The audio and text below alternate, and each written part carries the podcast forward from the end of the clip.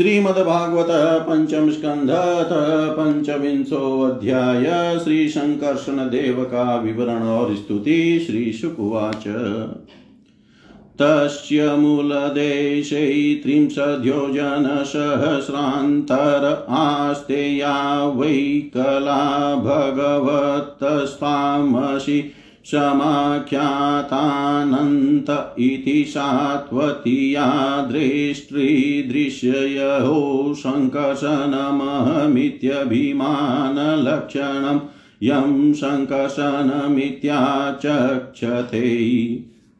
यस्येदं क्षितिमण्डलं भगवतो अनन्तमूर्तेः सहस्रशिरस एकस्मिन्नेव शीर्षणि ध्रियमाणं सिद्धार्थ इव लक्ष्यते। यस्य वा इदं कालेनोपसंजिहिषतो अमस विरचित रुचिर भ्रमद भ्रुवोरन्तरे सांकर्षणो नाम रुद्र एकादश व्यूस्त्रियक्ष स्त्रीशिखं शूलमुतं भयन्नुदतिष्ठत। यशाङ्घ्रिकमलयुगलारुणविशदनखमणिषण्डमण्डलेष्वहि पतयः सहसात्वतर्षभैरैकान्तभक्तियोगिनावनमन्तः स्ववदनानि परिस्फुरतकुण्डल प्रभामण्डित गण्डस्थलान्यति मनोहराणि प्रमुदित मनसः खलु विलोकयन्ति।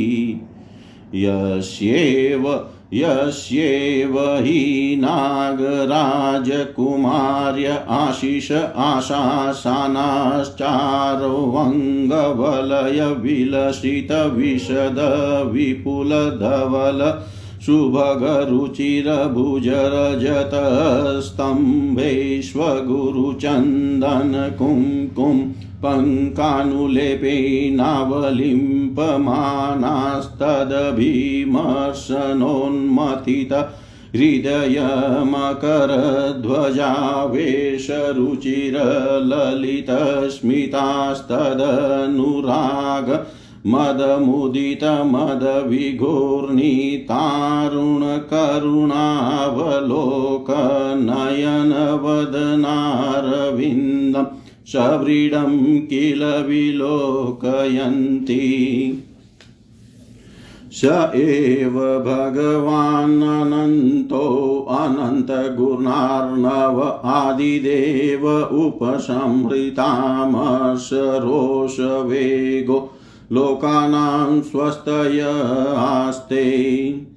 ध्यायमानः शुराशुरो रगसिद गन्धर्व विद्याधर मुनिगणैरनवरत मदमुदित विकृत विवललोचन सुललित मुखरिकामृतेनाप्यायमान स्वपार्षद विबुधयुथ पतिन परिम्लानरागनवतुलसिका मोदमध्वासवेन माध्यन्मधुकरव्रातमधुरगीतश्रियं वैजयन्तीं स्वामवनमालां नीलवासायककुण्डलोहलककुदीकृतसुभगसुन्दरभुजो भगवान् महेन्द्रो वारणेन्द्र इव काञ्चनीं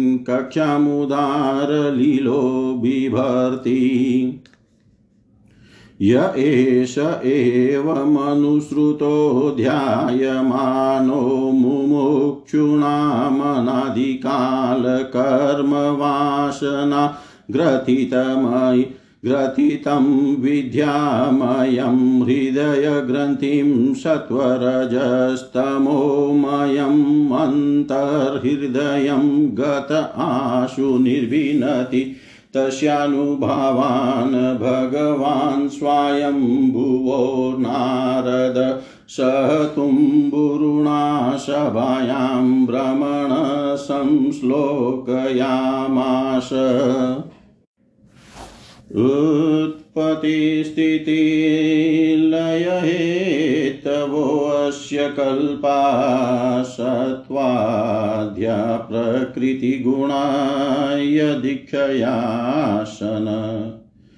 यदरूपं ध्रुवं कृतं यदेकमात्मन नानादात कथमु हवेद तस्य वत्म।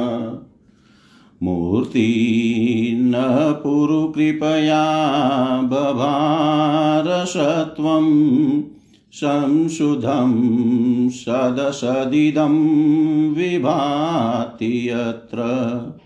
यल्लीलां मृगपतिराददे अनवद्यां मादातुं स्वजनमनास्युदारवीर्य। यन्नाम श्रुतमनु कीर्तयेद कस्मा दातो वा यदि पतित प्रलम्बनाद्वा।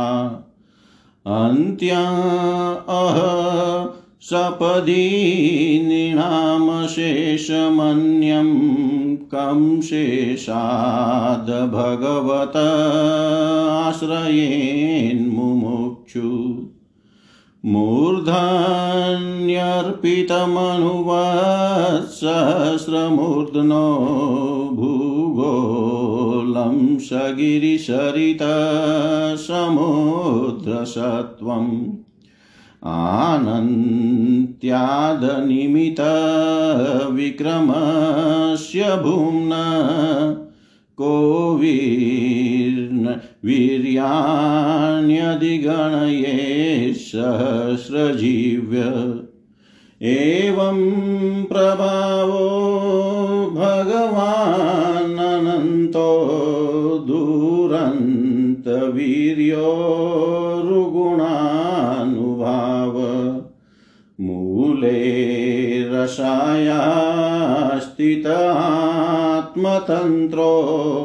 यो लीलया क्षमां स्थितये बिभर्ति।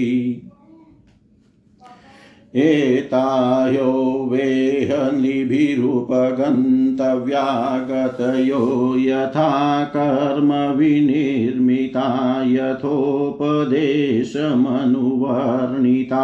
कामान कामयमाने।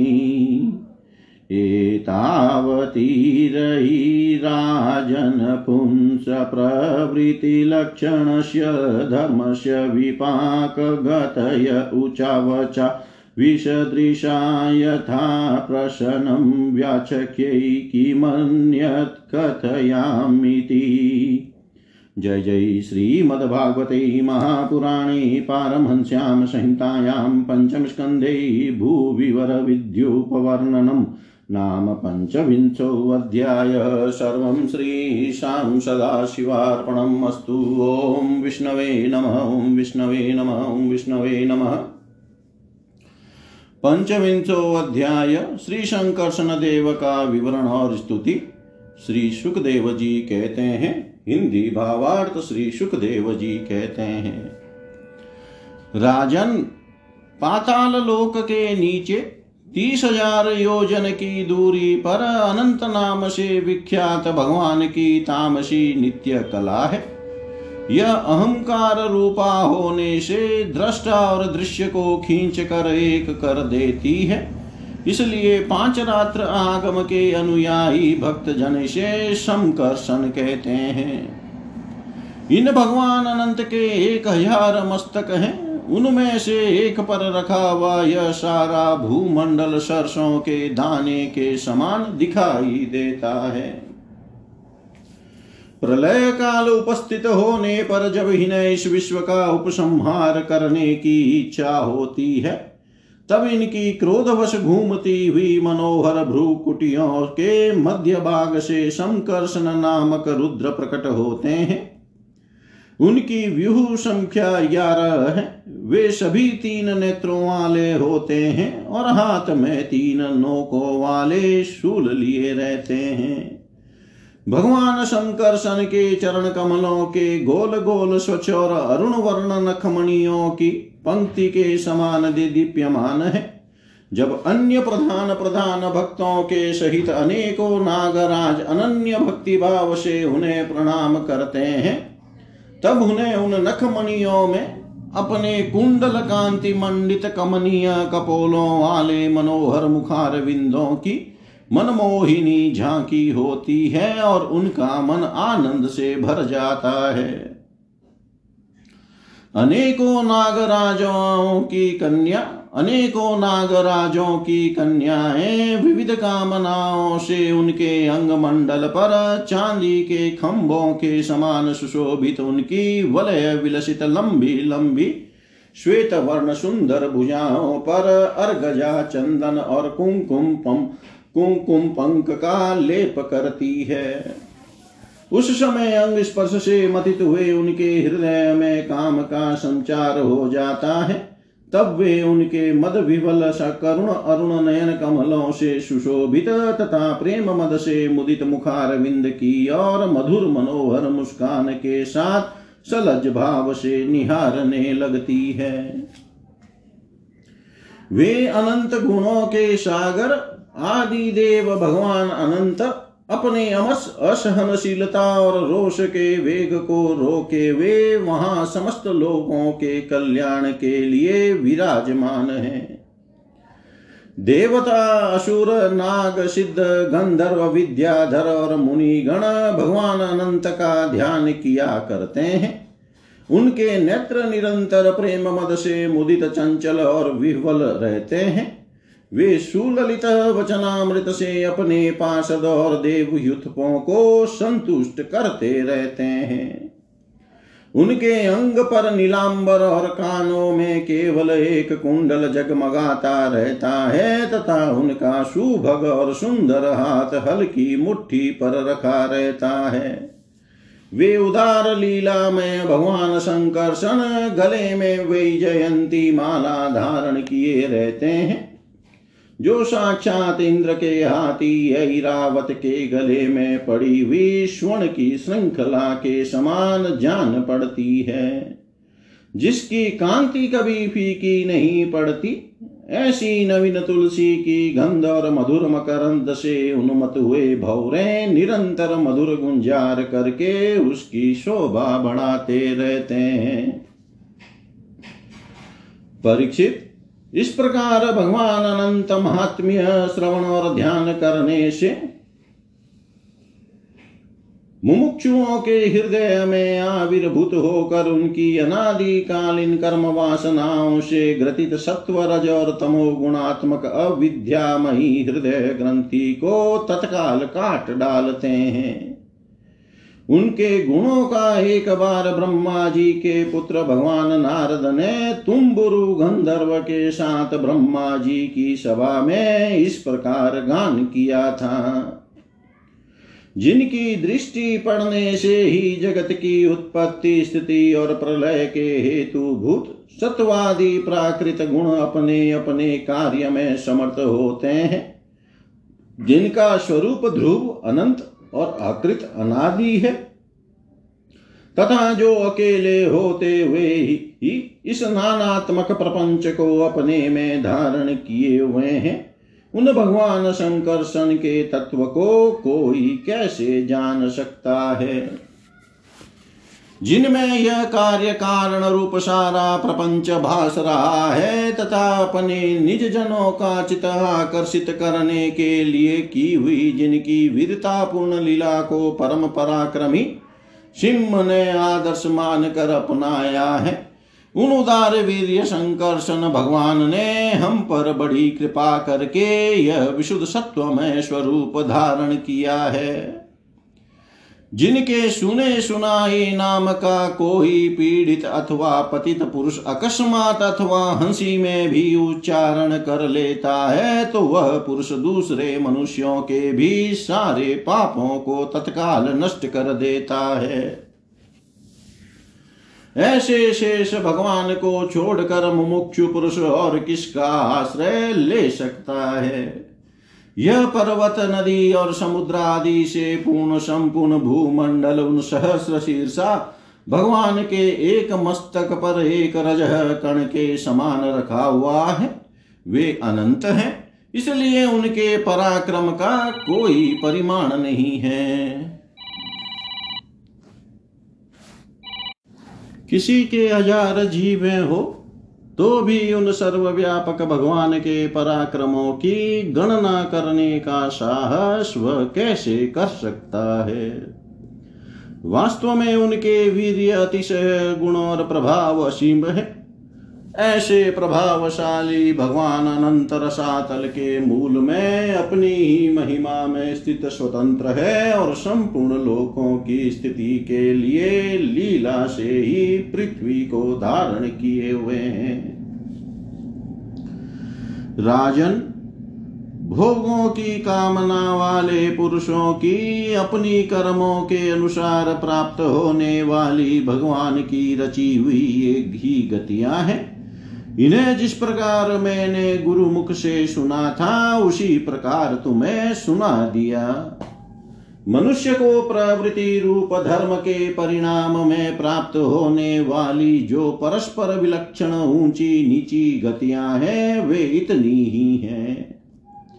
इन्हें तुम्हारे प्रश्न के अनुसार मैंने सुना दिया। अब बताओ और क्या सुनाऊं।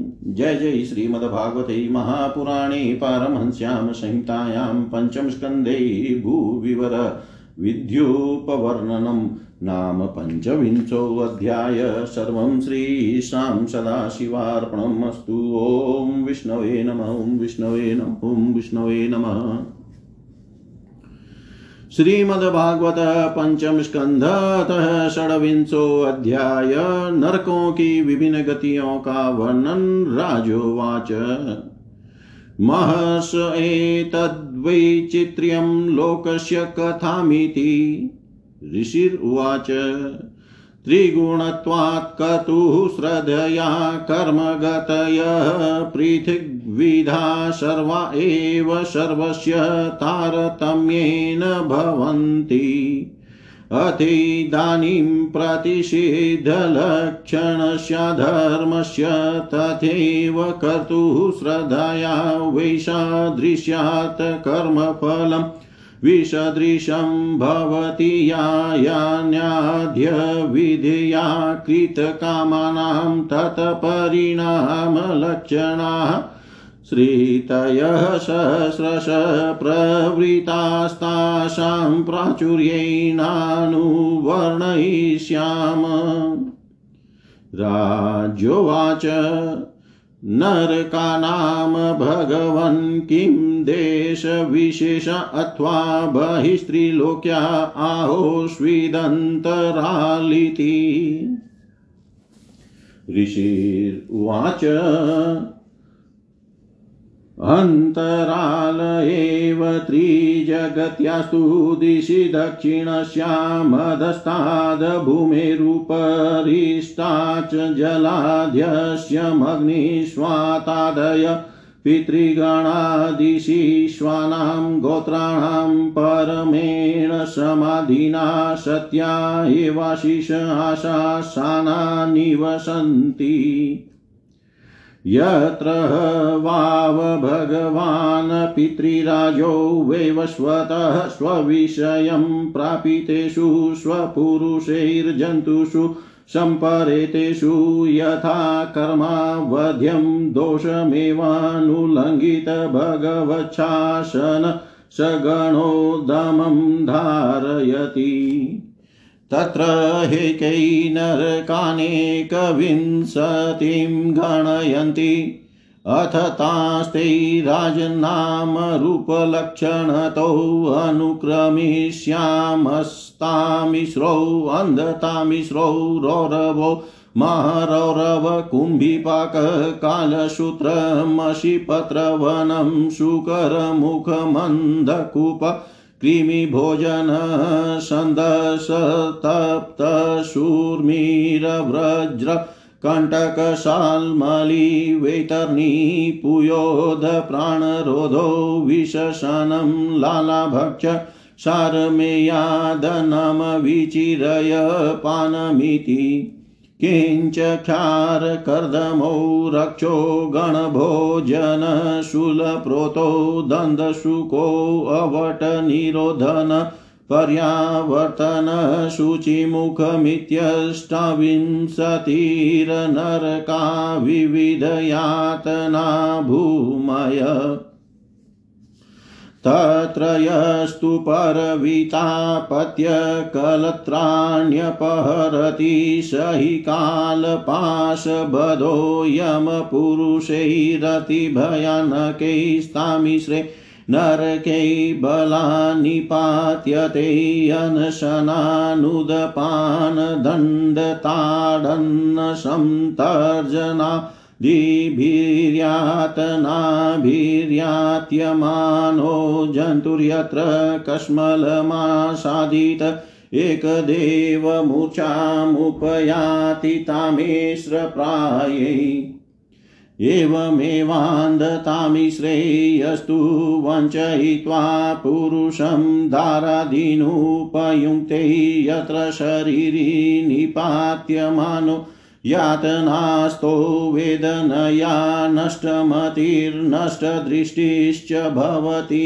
यथा वनस्पतिर्वृश्चय मानमूलस्तस्तस्मादन्धतामिश्रं तमुपदिशन्ति यस्त्विव वाएतदहमिति ममेदमिति भूतद्रोहेण केवलं स्वकुटुम्बमेवानुदीनं प्रपुष्णाति सतदिह विहाय स्वयमेव तदशुभेन रौरवे निपतति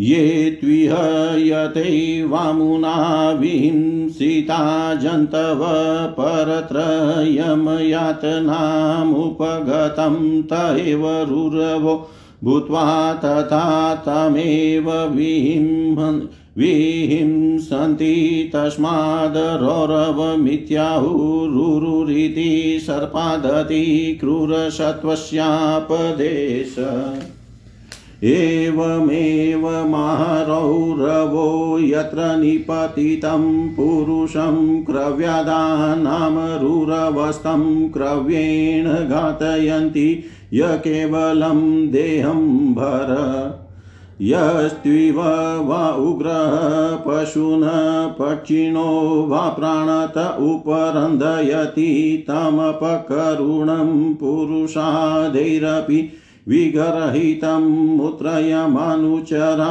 कुम्भिपाके तप्ततैले उपरन्दयन्ति यस्त्विह पितृविप्रब्रह्मधृकसकालसूत्रसंज्ञकै नरकै अयुतयोजनपरिमण्डले ताम्रमये तप्तखले उपर्यधस्तदाग्न्यकाभ्यामति तप्यमाने अभिनिवेशित च्युतिपिपाशाभ्यां च दह्यमानान्तर्बहिः शरीर आस्ते शेते चेष्टते अवतिष्ठति परिधावति च यावन्ति पशुरोमाणि तावद्वशसहस्राणि यस्त्विह वै निजवेदपथादनापद्यपगतः पाखण्डं चोपगतस्तमसि पत्रवनं प्रवेश्य कषया प्रहरन्ति तत्र हासावितस्ततो धावमान्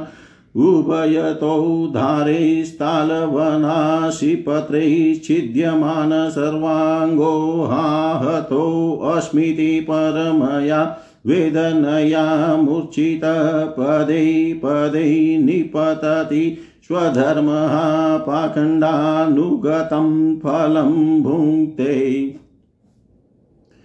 यस्त्विव वै राजा राजपुरुषो वा अदण्डयै दण्डं प्रणयति ब्राह्मणे वा शरीरदण्डं स पापीयान् नरके अमूत्र शुकर मुखे निपतति तत्राति बलिर्विनिष्पिष्य माणावयवो यथैवेक्षुखण्ड आर्तस्वरेण स्वनयन क्वचिन्मूर्छित कस्मलमुपगतो यथैवेहा दृष्टदोषा उपरुधा यस्त्विह वै भूतानामीश्वरोपकल्पितवृत्तीनाम् अविवक्तपरव्यथानां स्वयं पुरुषो पकल्पितवृत्तिर्विविक्तपरव्यथो व्यथामाचरति स परत्रान्धकूपे तदभिद्रोहेण निपतति तत्र हासौतैर्जन्तुभिः पशुमृगपक्षिशरीसृपेरमशकयुकामतकुणमक्षि कादिभिर्यैके चाभिद्रुग्धास्ते सर्वतोऽभिद्रुय मानस्तमसि विहत निद्रा निर्वृतिरलब्धावस्थान्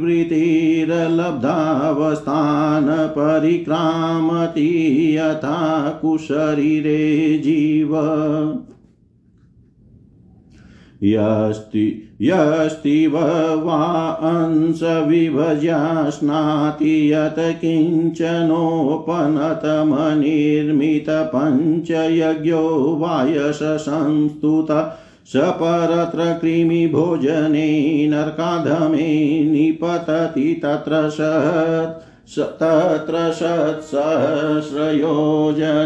कृमिकुण्डे कृमिभूत स्वयं कृमिभिरेव भक्ष्यमाण कृमिभोजनो यावत् तत्प्रताप्रहुतादा प्रहुतादो अनिर्वेशमात्मानं यात्यते यस्तिव वैस्तेयेन बलाद्वा हिरण्यरत्नादीनि ब्राह्मणस्य वापहरत्यन्यस्य वानपदि पुरुषस्तममुत्रराजन्यम पुरुषा आयस्मयैरग्निपिण्डैः संदशैस्त्वचि निशकुशन्ति यस्त्विव वा अगम्या स्त्रियमगम्यं वा पुरुषं योषिदभिगच्छति तावमुत्रकषया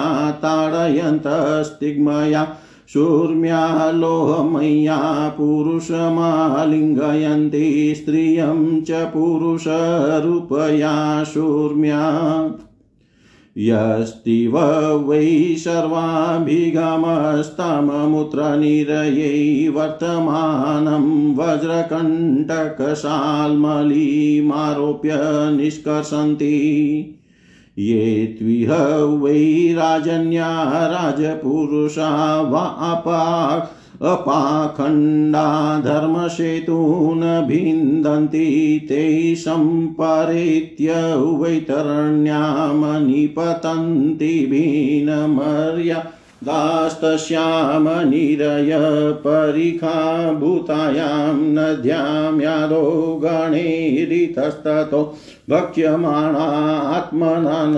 वियुज्यमानाश्चाशुभिरूयमाना स्वागेन कर्मपाकमनुस्मरन्तो वीणमुत्रपूयशोणितकेश नखास्ति मेदो मांसवशा वाहिन्यामुपतप्यन्ते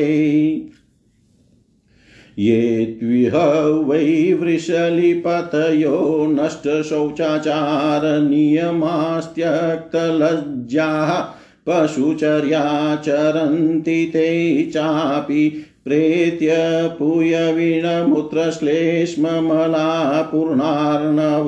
निपतन्ति तदेवातिविभत्सितमस्नन्ति ये त्विह वैश्वगर्धभपतयो ब्राह्मणादयो मृगया विहारा अतिते च मृगानि घ्नन्ति तानपि सम्परेतान् लक्ष्यभूता यमपुरुषा इषुभिर्विद्यन्ति ये त्विह वैदाम्बिका दम्भयज्ञेषु पशून विशसन्ति तानमुस्मिन् लोके वेशसे नरके पतितान् निरयपतयो यातयित्वा विशसन्ति यस्त्विव वै सवर्णां भार्यां द्विजोरेतपाययति काममोहितस्तं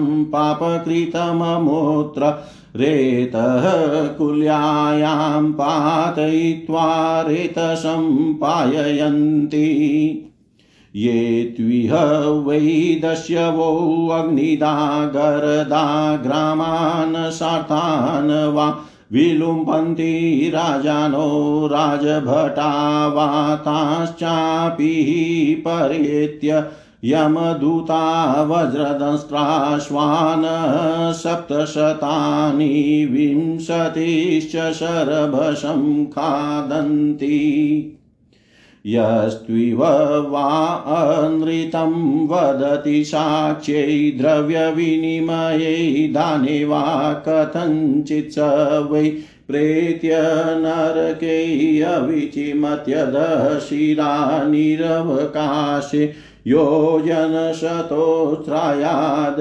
गिरिमूर्ध्न सम्पात्यते यत्र जलमिव स्थलमसंपृष्टमवभासते तदविचिमतिलशो विशीर्यमाण शरीरो न म्रियमाण पुनरारोपितो निपतति यस्त्विह वै विप्रो राजन्यो वैश्यो वा सोमपीतस्तत कलत्रम् वाशुरां व्रतस्थोऽपि वा पिबति प्रमादतस्तेषां निरयं नितानामुरसि पदाक्रम्यास्यैवग्निना द्रवमाणं काष्णायशं निषिञ्चन्ति अथ च यस्त्विह वा आत्मसंभावनेन स्वयं धमो जन्मतपो विद्याचारवर्णाश्रमवतो वरीयशो न बहुमन्येत स मृतक एव मृत्वाक्षारकर्दमे निरये वाकशिरा निपातितो दुरन्ता यातनायश्नुते ये त्विह वै पुरुषा पुरुषु मेधेन यजन्ते याश्च स्त्रियो नृपशून खादन्ति ताश्च ते पशव इव निहता यमसदने यातयन्तो रक्षोगणा शौनिका इव स्वधीतिनावधायाश्रिकपिबन्ति नृत्यन्ति च गायन्ति च दृश्यमाणा यथेह पुरुषादा ये त्विह वा अनागशो अरण्यग्रामे वा वैश्रम्भकैरुपश्रितानुपविश्रम्भय जिजीविशूनशूलसूत्रादिषुपप्रोतान् क्रीडन कथया यातयन्ति ते अपि च प्रेत्य यमयातनाशु शूलादिषु प्रोतात्मान् क्षुत्रीडं व्याम चाभिहता कंकवटादिभिश्चेतस्ततस्तिग्मतुण्डैरान्यमाना आत्मशमलं स्मरन्ति ये त्विह वै भूतान्युद्वे जयन्ति नराउलबणस्वभावा यथा दन्दशुकास्ते अपि प्रेत्य नरके दन्दशुकाख्यै निपतन्ति यत्र नृपदन्दशुकाः पंचमुखा सप्तमुखा उपसृत्य ग्रसन्ति यथा बिलेशयान ये त्विह वा अन्धावटकुशुलगुहादिषु भूतानि निरुन्धन्ति तथा मुत्र तेष्वैवोपवेश्य सगरेण भग्निना धूमेन निरुन्धन्ति यस्तिव वा अतिथिनभ्यागतान् वा गृहपतिरसकृदुपगतः मन्युर्दिदक्षुरिव पापेन चक्षुषा निरीक्षते तस्य चापि निरये पापदृष्टे रक्षिणी वज्रतुण्डा गृध्राकङ्ककाकवटादय प्रशयोरुबलादुत्पाटयन्ति यस्त्रिव वाड्याभिमतिरहङ्कृतिस्तिर्यकप्रेक्षण सर्वतोऽभिविशङ्की अर्थव्ययनाशचिन्तया परिशुष्यमाण हृदयवदनो निर्वृतिमनवगतो ग्रह इवार्तमभिरक्षति स चापि प्रेत्य तदुत्पादनोत्कर्षण संरक्षण समलग्रह शुचिमुखे नरके निपतति यत्र हि वितग्रहं पापपुरुषं धर्मराजपुरुषावायका इव सर्वतोऽङ्गेषु सूत्रैः परिवयन्ति एवं विधानरकायमालये सन्ति शतसहस्रशस्तेषु सर्वेषु च सर्व एव धर्मवर्तिनो ये केचिदीहोदिता अनुदिताश्चावनिपते पर्यायेण विशन्ति तथैव धर्मानुवर्तिन इत्र रत इह तु पुनर्भवेत उभयशेषाभ्यां निविशन्ति निवृत्ति लक्षण मार्ग आदावेव व्याख्यात एतावानेवाण्डकोशो यश्चतुर्दशधा पुराणेषु विकल्पित उपगीयते यतद्भगवतो नारायणस्य साक्षान् महापुरुषस्य स्तविष्टं रूपमात्ममाया गुणमयमनुवर्णितमादृतः पठति श्रीणोति श्रावयति स उपगेयं भगवतः परमात्मनो अग्राह्यमपि श्रद्धां भक्ति विशुद्धबुद्धिर्वेद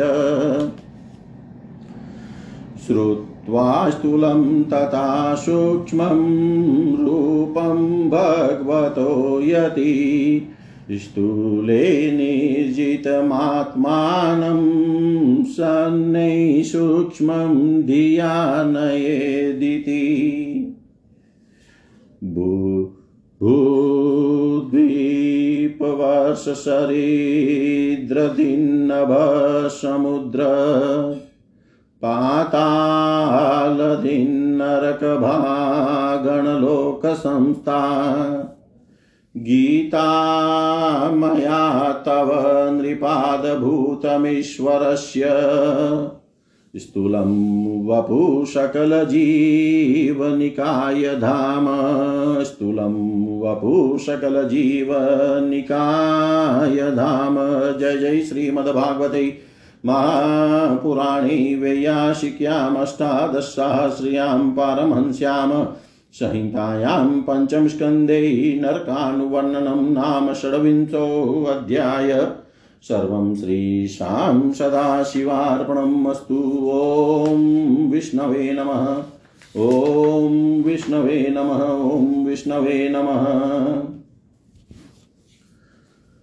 षड्विंशो अध्याय नरकों की विभिन्न गतियों का वर्णन हिंदी भावार्थ राजा परीक्षित ने पूछा महर्षि लोगों को जो ये ऊंची नीची गतियां प्राप्त होती है उनमें इतनी विभिन्नता क्यों है।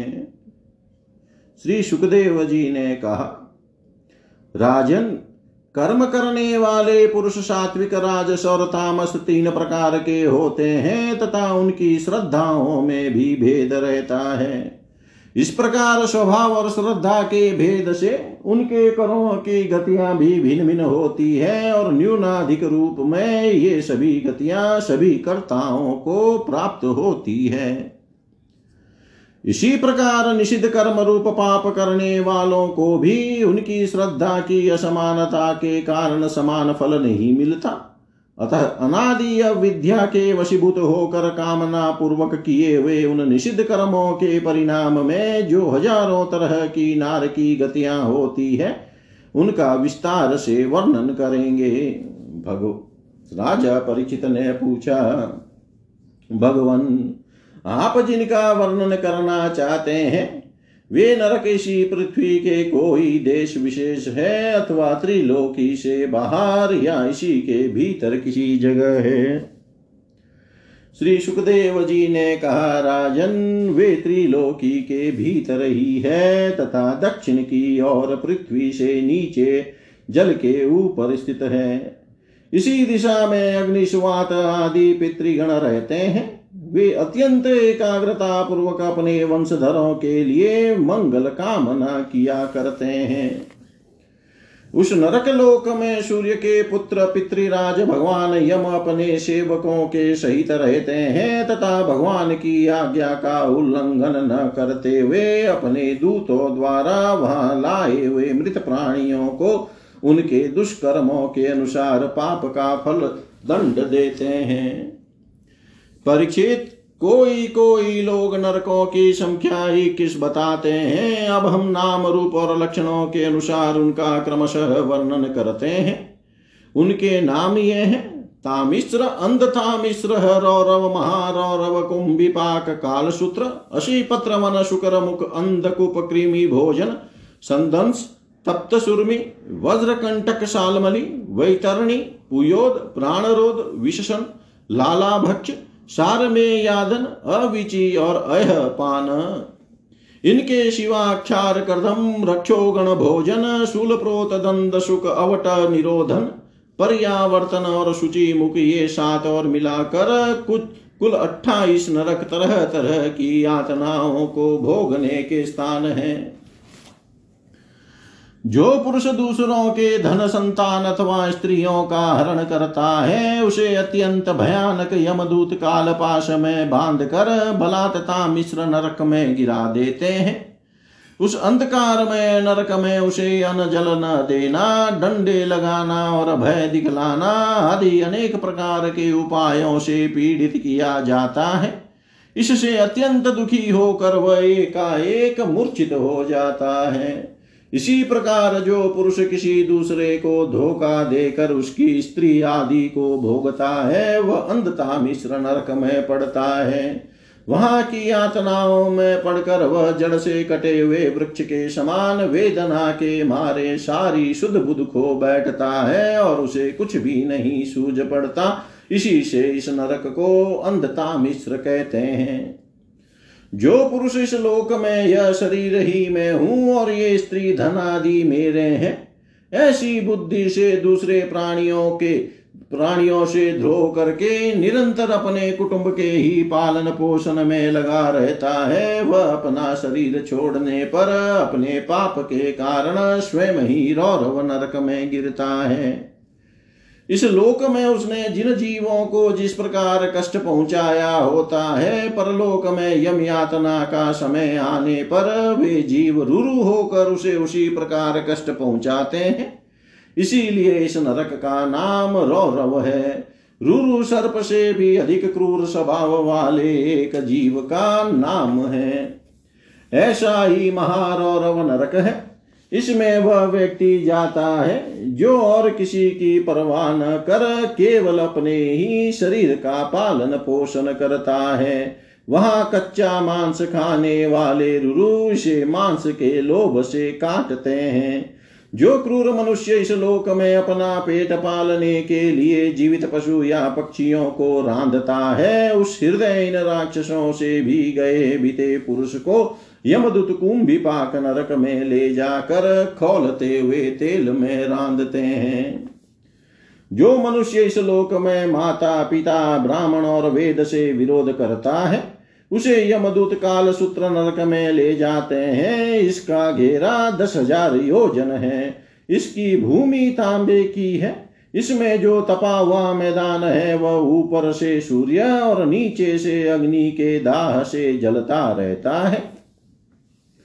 वहां पहुंचाया हुआ पापी जीव भूख प्यास से व्याकुल हो जाता है और उसका शरीर बाहर भीतर से जलने लगता है। उसकी बेचैनी यहाँ तक बढ़ती है कि वह कभी बैठता है, कभी लेटता है, कभी छटपटाने लगता है, कभी खड़ा होता है और कभी इधर उधर दौड़ने लगता है। इस प्रकार उस नर पशु के शरीर में जितने रोम होते हैं उतने ही 1000 वर्ष तक उसकी यह दुर्गति होती रहती है। जो पुरुष किसी प्रकार की आपत्ति न आने पर भी अपने वैदिक मार्ग को छोड़कर अन्य पाखंड पूर्ण धर्मों का आश्रय लेता है उसे यमदूत 80 पत्र वन नरक में ले जाकर कोड़ों से पीटते हैं। जब मार से बचने के लिए वह इधर उधर दौड़ने लगता है तब उसके सारे अंग तालवन के तलवार के समान पैने पत्तों से, जिनमें दोनों ओर धारें होती है, टुक टुक होने लगते हैं। तब वह अत्यंत वेदना से हाय मैं मरा इस प्रकार चिल्लाता हुआ पद पद पर मूर्छित होकर गिरने लगता है। अपने धर्म को छोड़कर पाखंड मार्ग में चलने से उसे इस प्रकार अपने कुकर्म का फल भोगना पड़ता है। इस लोक में जो पुरुष राजा या राज कर्मचारी होकर किसी निरपराध मनुष्य को दंड देता है अथवा ब्राह्मण को शरीर दंड देता है वह महापापी मरकर शुक्रमुख नरक में गिरता है। वहां जब महाबली यमदूत उसके अंगों को कुचलते हैं तब वह कोलू में पैर जाते हुए गन्नों के समान पीड़ित होकर जिस प्रकार इस लोक में उसके द्वारा सताए हुए निरपराध प्राणी रोते चिल्लाते थे उसी प्रकार कभी आर्त स्वर से चिल्लाता और कभी मूर्छित हो जाता है। जो पुरुष इस लोक में खटमला आदि जीवों की हिंसा करता है वह उनसे द्रोह करने के कारण अंधकूप नरक में गिरता है, क्योंकि स्वयं भगवान ने ही रक्तपान आदि उनकी वृत्ति बना दी है और उन्हें उसके कारण दूसरों को कष्ट पहुंचने का ज्ञान भी नहीं है। किंतु मनुष्य की वृत्ति भगवान ने विधि निषेध पूर्वक बनाई है और उसे दूसरों के कष्ट का ज्ञान भी है। वहां वे पशु मृग पक्षी सांप आदि रेंगने वाले जंतु मच्छर जू खटमल और मक्खी आदि जीव जिनसे उसने द्रोह किया था उसे सब ओर से काटते हैं। इससे उसकी निद्रा और शांति भंग हो जाती है और स्थान न मिलने पर भी वह बेचैनी के कारण उस घोर अंधकार में इस प्रकार भटकता रहता है जैसे रोगग्रस्त शरीर में जीव छटपटाया करता है।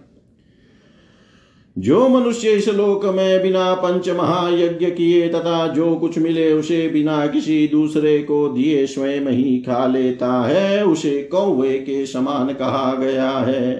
वह परलोक में कृमि भोजन नामक निकृष्ट नरक में गिरता है। वहाँ 1,00,000 योजन लंबा चौड़ा 1 कीड़ों का कुंड है, उसी में उसे भी कीड़ा बनकर रहना पड़ता है और जब तक अपने पापों का प्रायश्चित न करने वाले उस पापी के बिना दिए और बिना हवन किए खाने के दोष का अच्छी तरह शोधन नहीं हो जाता तब तक वह उसी में पड़ा पड़ा कष्ट भोगता रहता है।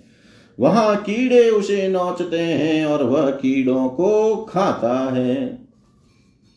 राजन, इस लोक में जो व्यक्ति चोरी या बरजोरी से ब्राह्मण के अथवा आपत्ति का समय न होने पर भी किसी दूसरे पुरुष के स्वर्ण और रत्नादि का हरण करता है उसे मरने पर यमदूत संदस नामक नरक में ले जाकर तपाए हुए लोहे की गोलों से दागते हैं और संडसी से उसकी खाल नोचते हैं। इस लोक में यदि कोई पुरुष अगम्य स्त्री के साथ संभोग करता है अथवा कोई स्त्री अगम्य पुरुष से व्यभिचार करती है तो यमदूत उसे तप्त सूर्मी नामक नरक में ले जाकर कोड़ों से पीटते हैं तथा पुरुष को तपाए हुए लोहे की स्त्री मूर्ति से और स्त्री को तपाई हुई पुरुष प्रतिमा से आलिंगन कराते हैं। जो पुरुष इस लोक में पशु आदि सभी के साथ व्यभिचार करता है उसे मृत्यु के बाद यमदूत वज्रकंटक सालमली नरक में गिराते हैं और वज्र के समान कठोर कांटों वाले सेमर के वृक्ष पर चढ़ाकर फिर नीचे की ओर खींचते हैं। जो राजा या राजपुरुष इस लोक में श्रेष्ठ कुल में जन्म पाकर भी धर्म की मर्यादा का उच्छेद करते हैं वे उस मर्यादा अतिक्रमण के कारण मरने पर वैतरणी नदी में पटके जाते हैं। यह नदी नरकों की खाई के समान है, उसमें मलमूत्र पीप रक्त केश नख हड्डी चर्बी मांस और मज्जा आदि गंदी चीजें भरी हुई है। वहां गिरने पर उन्हें इधर उधर से जल के जीव नोचते हैं किंतु इससे उनका शरीर नहीं छूटता। पाप के कारण प्राणों से वहन किए रहते हैं और वे उस दुर्गति को अपनी करनी का फल समझकर मन ही मन संतप्त होते रहते हैं। जो लोग शौच और आचार के नियमों का परित्याग कर तथा लज्जा को तिलांजलि देकर इस लोक में शूद्राओं के साथ संबंध गांठ कर पशुओं के समान आचरण करते हैं वे भी मरने के बाद पीप विष्ठा मूत्र कप और मल से भरे हुए पुयोद नामक समुद्र में गिरकर उन अत्यंत घृणित वस्तुओं को ही खाते हैं।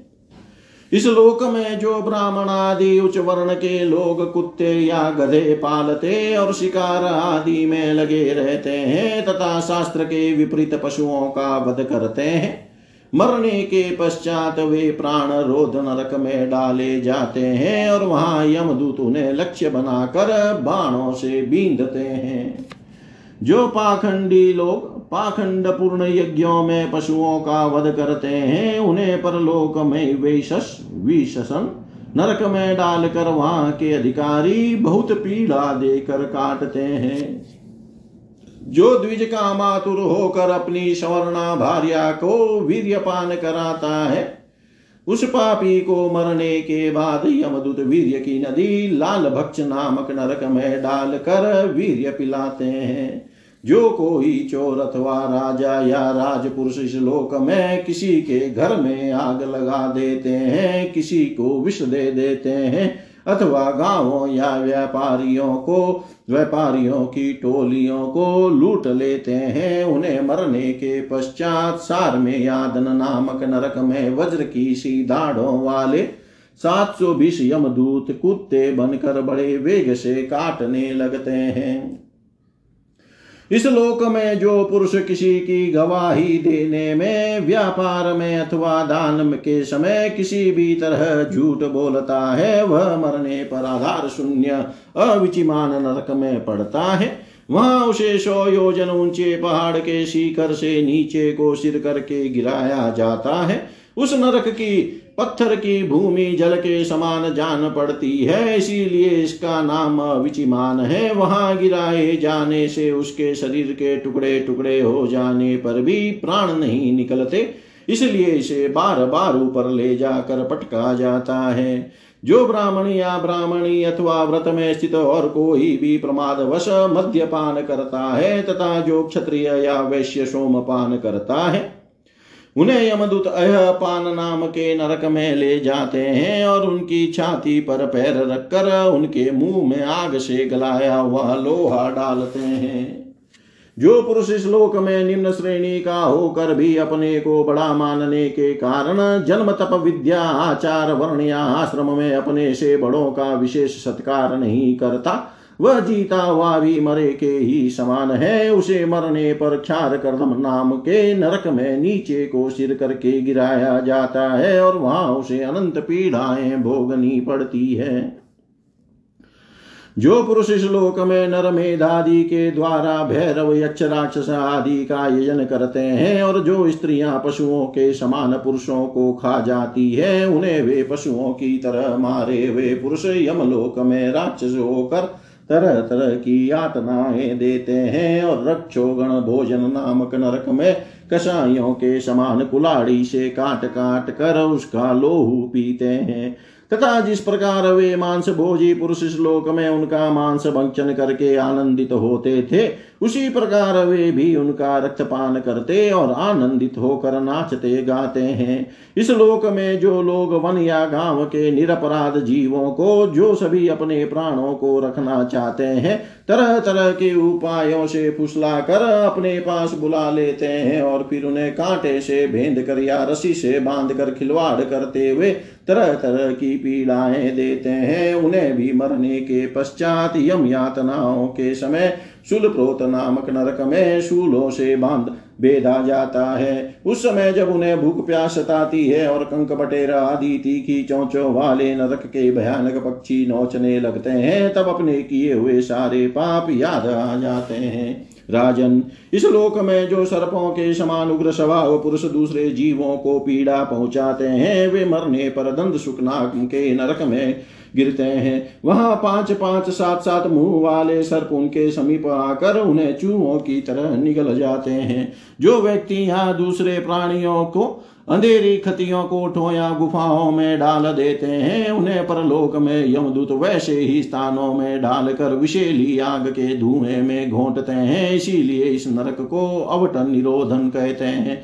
जो गृहस्थ अपने घर आए अतिथि अभ्यागतों की और बार बार क्रोध में भरकर ऐसी कुटिल दृष्टि से देखता है मानो उन्हें भस्म कर देगा, वह जब नरक में जाता है तब उस पाप दृष्टि के नेत्रों को गिद्ध, कंक, काक और बटेरा आदि वज्र की सी कठोर चोंचों वाले पक्षी बलात निकाल लेते हैं। इस नरक को पर्यावर्तन कहते हैं।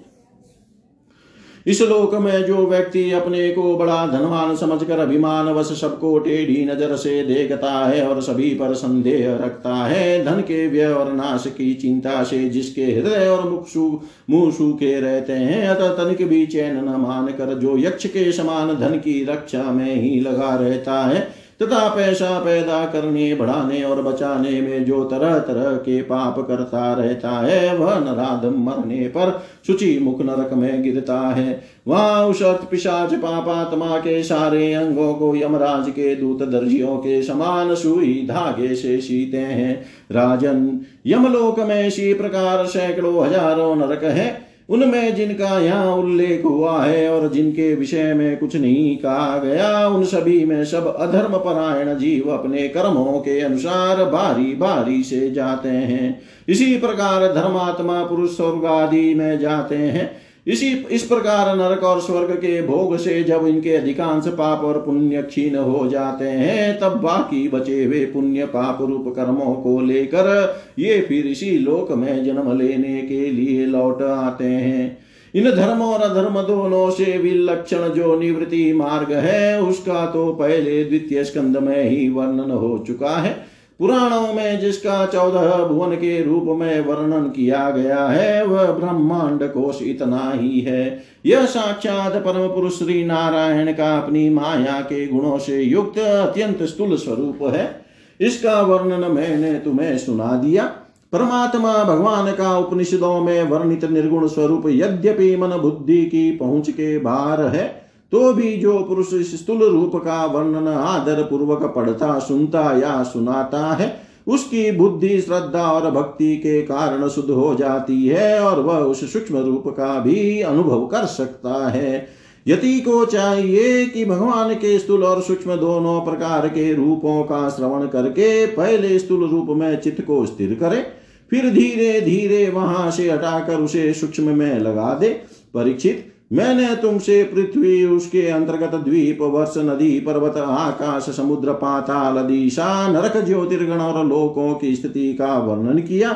यही भगवान का अति अद्भुत स्थूल रूप है जो समस्त जीव समुदाय का आश्रय है। जय जय श्रीमद्भागवते महापुराणे वैयासिक्याम अष्टादशसहस्रयाम पारमहंस्याम संहितायाम पंचम स्कंधे नरकानुवर्णनम् नाम षड्विंशो अध्याय। सर्वं श्रीशां सदाशिवार्पणमस्तु। ओं विष्णवे नमः। ओं विष्णवे नमः। ओं विष्णवे नमः। इति पंचमः स्कंधः समाप्तः। हरि ओं तत्सत्। ओम पूर्णमदः पूर्णमिदं पूर्णात् पूर्णमुदच्यते पूर्णस्य पूर्णमादाय पूर्णमेवावशिष्यते। ओम शांति शांति शांति।